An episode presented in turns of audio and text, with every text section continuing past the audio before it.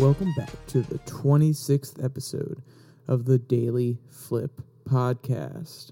I'm your host, Alex, and today we're going to be flipping through some of the top stories, including the insights to be gained from what has happened recently in the UK, and one more story about how the bottom 50% of the population was affected a little bit differently than you may have thought by the pandemic era. And of course, we'll end today with our daily delight, a story meant to leave you feeling positive and ready to take on the day. Now, that's enough rambling from me. Let's get into our daily debate. Liz Truss is officially the shortest serving PM ever in UK history. So, my question to y'all is did she even stand a chance? I mean, was there any situation where she came out on top, or was she really just the fall guy? And you look at how quickly Boris Johnson Boris Johnson got out of there, and you have to ask the question: Did he see this coming? Especially now that he's putting his name back in the hat to become PM again. So, any opinions you have on it, throw it in the comments section down below. Love to hear anything y'all have to say. Now, let's get into our first story from Politico. Did Liz Truss finally kill the tax cut zombie? So, this author argues that Liz Truss has finally made it clear that tax cuts don't work. Quote, for years now, it's been clear that there's no strong evidence that tax cuts fuel economic growth. But Republican politicians in the United States kept trying it anyway. It was an idea that wouldn't die. End quote. And, you know, the author never really mentions why people love this idea of tax cuts. And I think that we need a little bit of context, or at least we need to have a little bit of understanding why so many people, including different economists, now they're they're divided on this. And as the author brings up, there are economists that don't see tax cuts working, and I'll bring up the counterpoints. But we should at least talk about why, in theory, tax cuts can work. So, one, if you cut the amount of taxes that people have to pay, meaning state tax, federal tax, if you are not forcing them to pay the government a larger percentage of their earnings, then they have more money to spend. Therefore, they're going to go out to their local town, go to their local boutique, their shoemaker, uh, maybe even Macy's if they have a mall, and they're going to spend that money, meaning that that's more money for the economy to thrive. That means people put more money into these stores, and then these stores can use that money for more value creation. Maybe Macy's comes out with a new prefer, uh, perfume line that people really love. Or maybe if you're buying a phone from Apple, now that Apple has more sales and can have more revenue, they can actually invest in more R&D or imagine companies like Boeing and Airbus. They get a large percentage of their majority from the government, but also they get a larger majority of their money from people going on flights and these airliners buying their planes. So, if there's more money in the economy, people are more willing to travel. Therefore, these airliners make more money, they can buy more planes. Therefore, Boeing and Airbus or even other military contractors have a little bit more money to spend on R&D which helps the American government and the military. And a lot of military spending a lot of this government research has ended up benefiting us as citizens. Uh, think of microwaves. There are a few other patents that I don't remember off the top of my head but the really informed people can throw them down in the comments. So that's one aspect of it. The second aspect of it is businesses are also able to create more value, like I was describing. But instead of it being from customers giving them money because these customers aren't taxed as much, it's actually because businesses aren't taxed as much either, meaning that they can reinvest their revenues to build more value, like I had just described, or even they can raise wages for their employees and then that kind of has a cyclical effect the employees make higher money make more money due to higher wages then they can go out and spend at other locations those companies can pass along those earnings to their employees so on and so forth So that's the general consensus behind tax cuts. And there's one, or not general consensus, I should say, the general opinion of people who like tax cuts. And there's one really big counter argument that, you know, I can think of off the top of my head, which is responsible people, when they get that money, they're not as likely to go out and spend it. They're going to say, okay, I have a little bit of extra money now. I'm going to put it in the bank. I'm going to put it in my savings and not use it until retirement, which is a big, big counterpoint to this argument. Because while a lot of people are going to go out and spend, there are a lot of people as well, even the people that are getting a little bit older, that are starting to think, okay, no, no, no. This extra money that I'm getting, I actually need to save it for when I'm older. I need to be responsible here. Then the counter to that is maybe they throw it in the stock market rather than keeping it in a savings account. But either way, that money is still idle. It is not actively in the economy, going to different companies, allowing them to raise their revenues and therefore pass it on to their employees and so on and so forth. So, the reason this is a big conversation and why the author is talking about it is because Truss, within her first few days of office, said that she was going to implement her massive tax cuts. And, quote, almost immediately, the British economy was hammered with high interest rates and a plunge in value of the pound. Truss's polls numbers nosedived, and she quickly backed down, end quote. And, you know, there was this idea that she was going to, she was trying to emulate Thatcher. And the author points out that, that while Thatcher didn't necessarily cut taxes at the beginning of her term, she did cut them at the end. But Liz Truss tried to come in a little bit too quickly.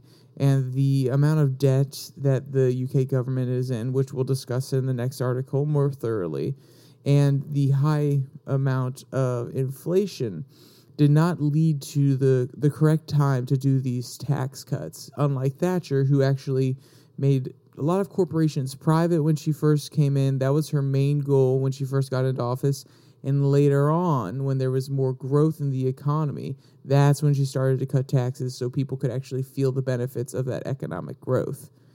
And the author goes on to really give us a little bit of you know context around the modern tax cuts because there were tax cuts during the Bush administration as well as during the Trump administration. And the author tries to, you know, explain why these tax cuts didn't necessarily work compared to the ones that were present during the Bush and Trump era. And you'll notice a lot here. The author is really trying to relate this to America because if you haven't noticed recently, it's been observed that the UK is kind of a bellwether for America. They put in a conservative uh, prime minister, we put in a conservative president. There was a push for more nationalism, a more national identity with Brexit in the UK.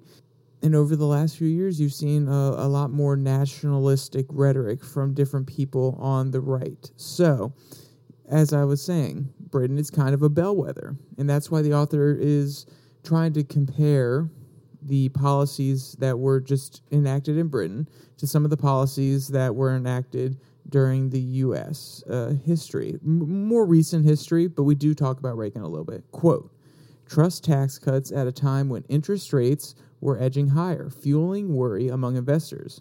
When Trump cut taxes, interest rates were lower. On the other hand, interest rates were at a similar level during the George W. Bush administration, and they were significantly higher when Reagan was cutting taxes, suggesting that something else is going on. The ways of financial markets are inscrutable, even the people who constitute those markets. But there do seem to be some big differences between the Britain and the US that suggest the United States may not face a similar crisis the next time it govern- its government proposes big tax cuts. So the, the author really goes on to point out that Britain's debt has never been this high before, and that, that causes a lot of speculators and investors in Britain to worry. If you know anything about the US, if there's one thing that you've probably heard a thousand times, or at least, uh, you know, if you're not political, you probably heard people talk about it, it's the deficit. The US works on a massive de- deficit and we have always been in debt ever since coming off the gold standard. So, you know, the American investors are kind of okay with that thought process, whereas the British investors they are not okay with a government that's in big debt. And what was happening in Britain right now, obviously, the inflation is extremely high.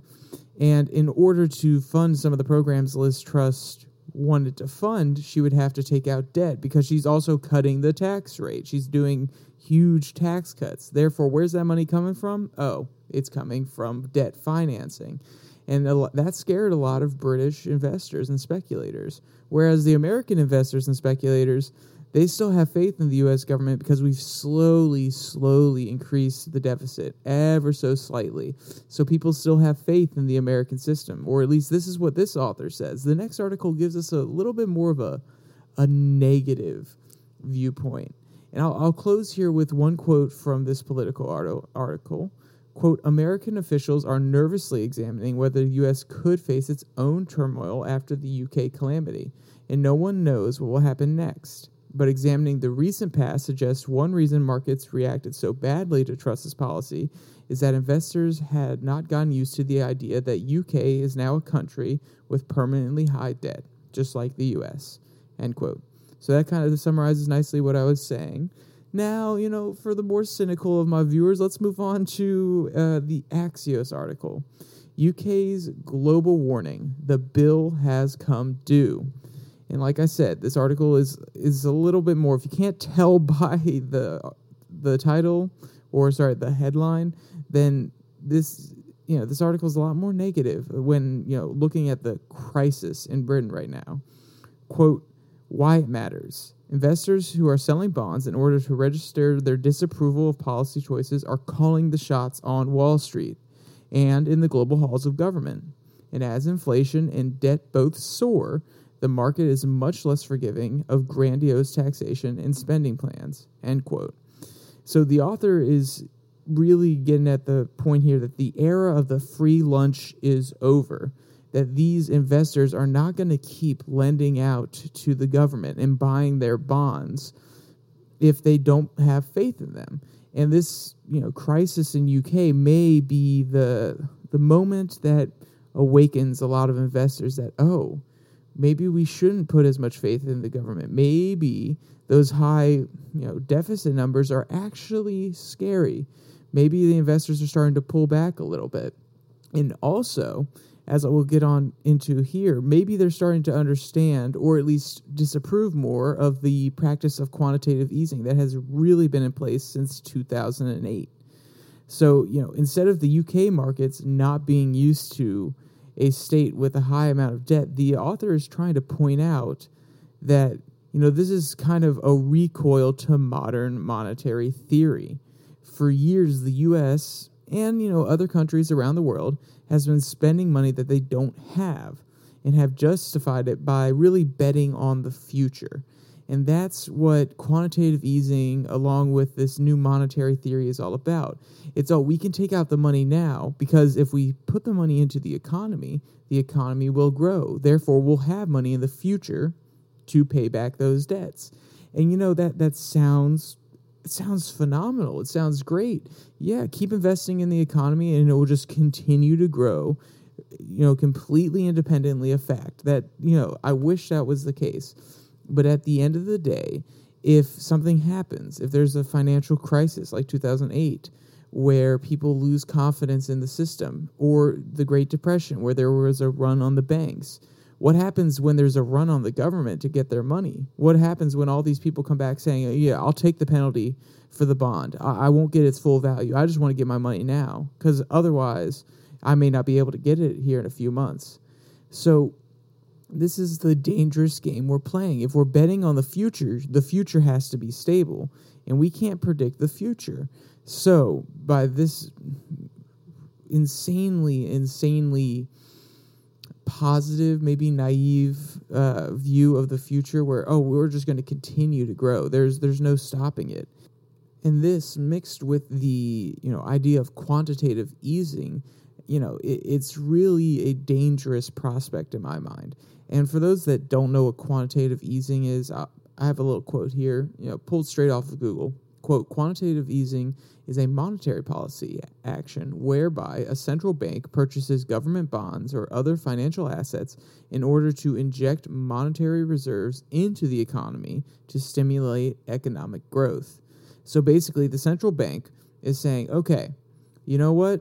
We are going to put more money into the economy by buying these these bonds. We're going to, you know, give the government our money and you know, the central bank is essentially a government agency. So it's the government buying its own bonds essentially.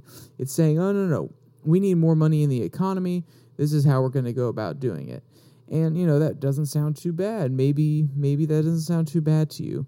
But think about it this way. The government's buying its own bonds. It is betting on itself.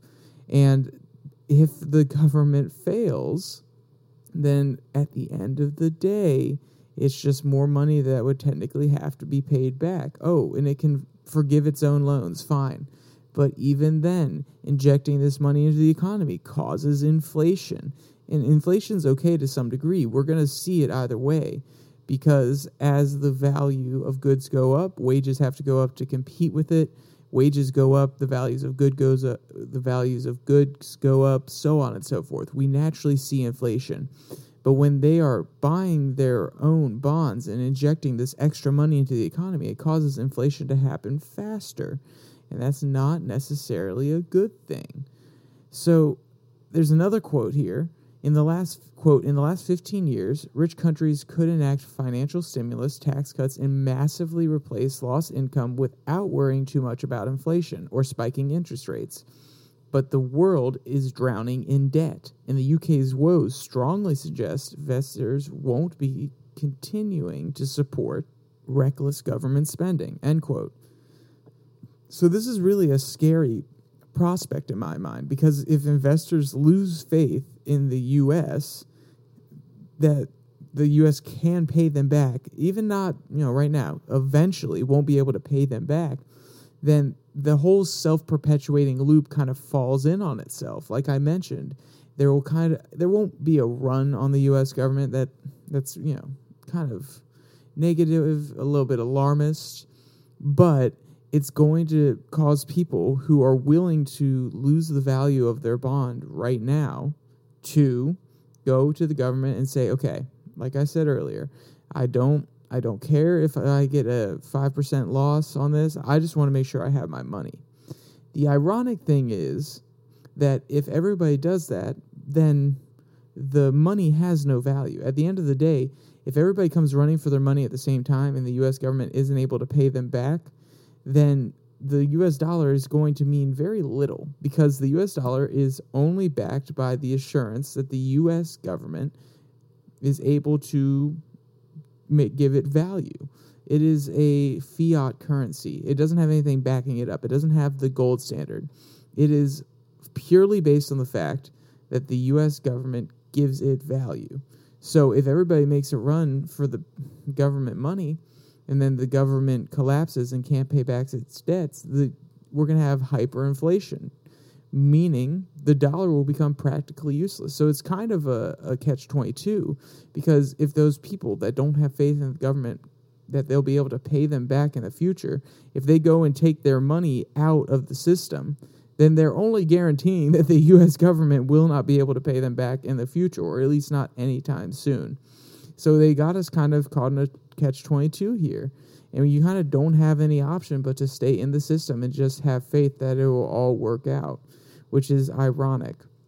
But the author's trying to get at here that investors, people that make money off of this, are not going to just willy nilly cut checks to the US government anymore. They're not going to sit there and say, oh, yeah, yeah, you can keep spending however you want. You can let inflation be rampant.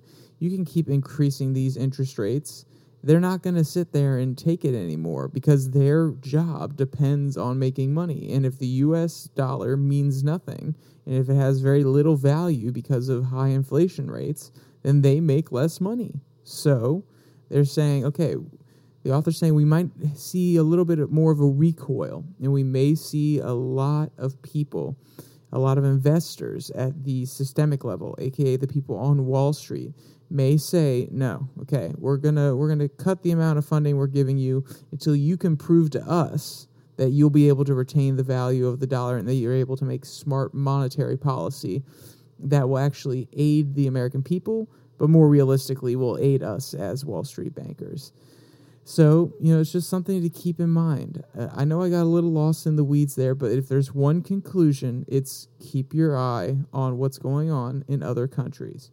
Because though they're, you know, completely separate markets for the most part, we are a global system and we are all reliant upon one another. And especially when it comes to the UK, it is normally a bellwether for what happens in the United States. That normally that's more on a political level than on a financial level.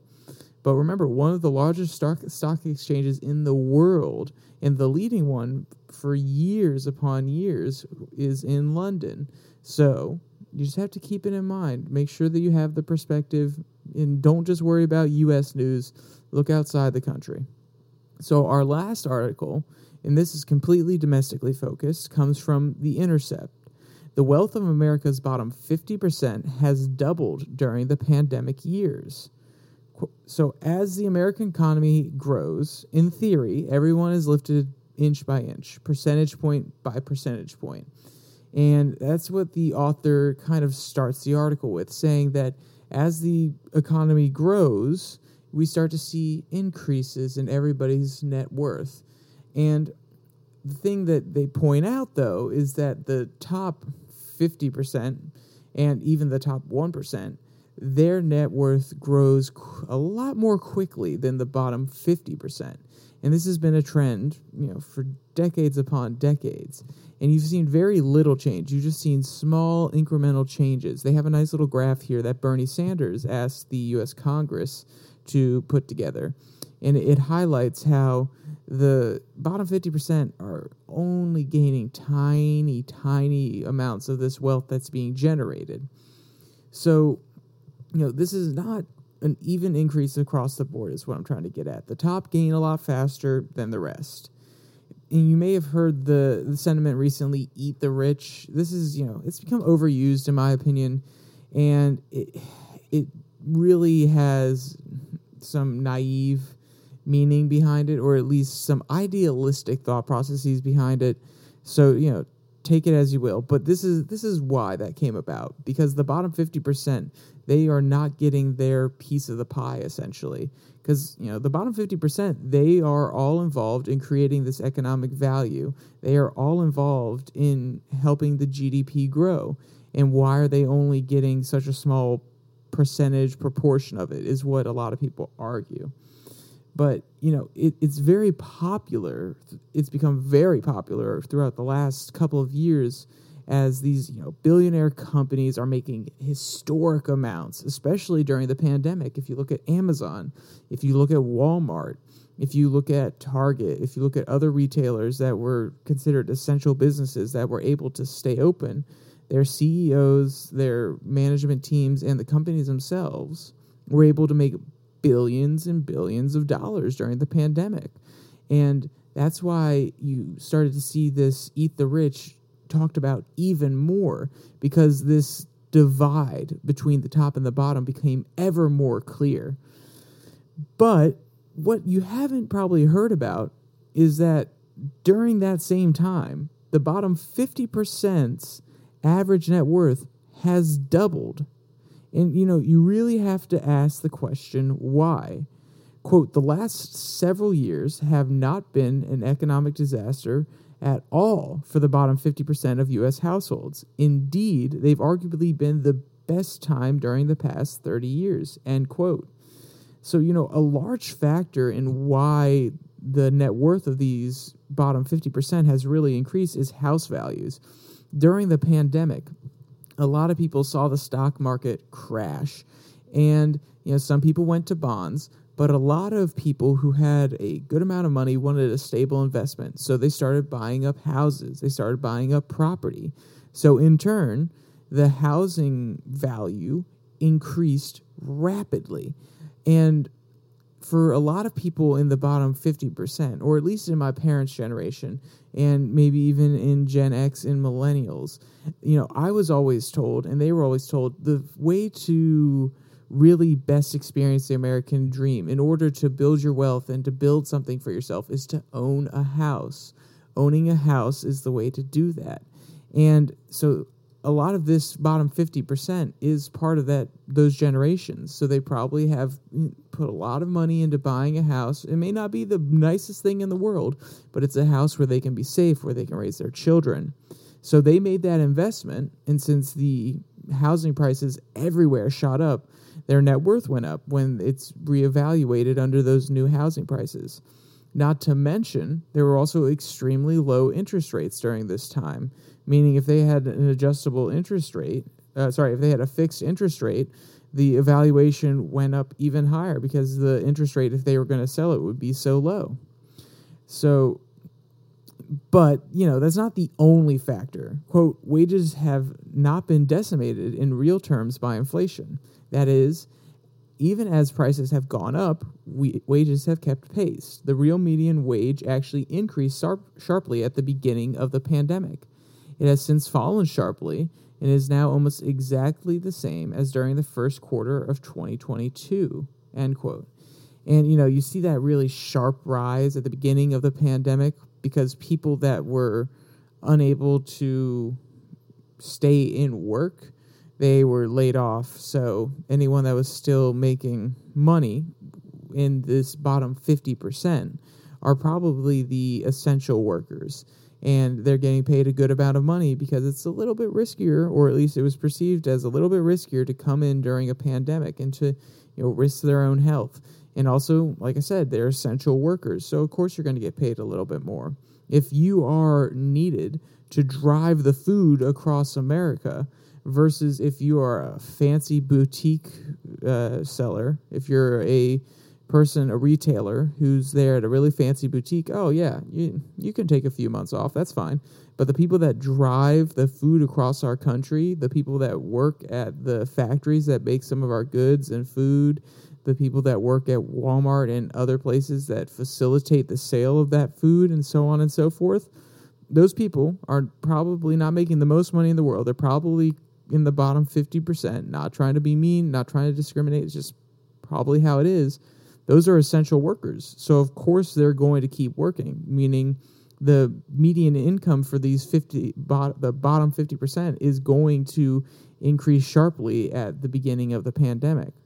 Quote, according to the Nash, the Washington Post and other media outlets, quote, low income people have been hit the hardest by the recent inflation and we must slow the economy and lower wages and hike unemployment for their benefit. According to the actual numbers, though, these are good times for many, many Americans in the poor 50%. That doesn't mean that millions aren't struggling, but the financial prospects for most were even worse in the past in a lower inflation world, a situation that did not excite the warm concerns of the corporate media. What we should be con- concentrating on now is keeping the streak going, not bludgeoning the workforce into submission. End quote. And that's what the author is really getting at here, which is I've mentioned the historic change and the the doubling of the net worth, but there's another undertone here, which is we are actively risking this increase, this benefit to the bottom 50% with a lot of the policies that are trying to be implemented now. Like they said, they're trying to bring in inflation back under control. In order to bring inflation back under control, we have to take money out of the economy, meaning companies have less money to pay their employees. Therefore, they are going to lay them off, which is going to raise unemployment. Jeremy Powell said this himself. He said that in order to get inflation under control, we're going to have to have a higher unemployment number. It's probably going to be around 8%, maybe 9%, something close to what happened during 2008. So the author's trying to point out here that yes, we do need to get inflation under control, but that really is going to benefit the middle and upper class more than it's benefiting the the really really bottom 50% of the people. And you know, it's that game of balance. You really have to find that middle ground. And the author's kind of pointing out there really isn't a good middle ground here because if we let inflation go rampant, then you know, at the end of the day, it's going to hurt everybody. It may hurt certain people more than others, but it is going to hurt everybody. And if we don't, you know, try to tackle this issue, if we, uh, sorry, if we do try to tackle this issue, and we have to raise unemployment, it's going to very, very negatively affect the people that already have it worse off. So it's it's a really interesting balancing, you know, point of balance. Uh, you know, we can't all be Thanos. We can't all risk everything in order to balance out the entire universe or the economic system. So I think the author brings up some good points, and you know, I think that you should leave this article wondering what is the right move forward. And if you're a person in the middle class, uh, you know, considered upper class, maybe you know, in that upper fifty percent, then you're probably like, no, no, no, please, I want, I want the value of my dollar back, please, thank you. I want my investments to keep growing, not to keep plummeting as they have over the last few months. And if you're listening and you're in the bottom fifty percent, you may say, okay, maybe we can be a little bit slower on tackling inflation, and you know, make sure that these wage increases and that the unemployment doesn't grow too quickly so that we can, you know, lock in some of the gains from these last few years. So just keep it all in mind. Remember, there's another perspective and it affects people differently. So we're going to move on to our daily delight. This one comes from Hindustan Times.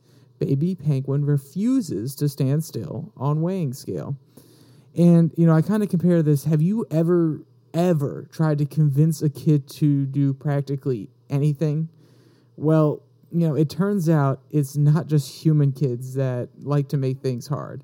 Quote, a cute video showing a keeper struggling to weigh a baby penguin has turned into a source of heartwarming entertainment for many on Twitter. The video shows the little one refusing to stand still on the weighing scale and creating a fuss. The sweet clip will make you say, Babies are babies after all end quote. And I really, I don't blame the little guy. I mean, I hesitate to step on the scale some days too. And, and, besides, you know, he's only three months old. He's holding on to some of that baby fat. You know, he doesn't want to be judged. He doesn't want to be fat shamed. He doesn't want to see that number on the scale. So I don't blame him whatsoever. Uh, I was being so sarcastic there, by the way. Quote, since being shared a day ago, the video has accumulated close to 26.2 million views, and the numbers are only increasing. The post has also received several likes and comments. Quote, pick up the penguin, stand on the scale, put the penguin down, subtract. The riddle is solved, suggested a Twitter user. Alrighty, I'll be still. Psych, wrote another, imagining the penguin's thoughts. So if you want to see any of the cute videos from this article or read any of today's articles, there will be a link in that description below the like and subscribe button. Uh, also, there will be my Twitter handle at your daily flip. If you want convenient daily news commentary, follow me there. Uh, some days I also, whenever it's Monday, Wednesday, or Friday, I post the link to the podcast so you don't have to go searching for it. You can just directly go to it from there. All right, with all that promotional, you know, stuff said, a little bit of self hype, there's only one more thing to say. Stay safe, don't die.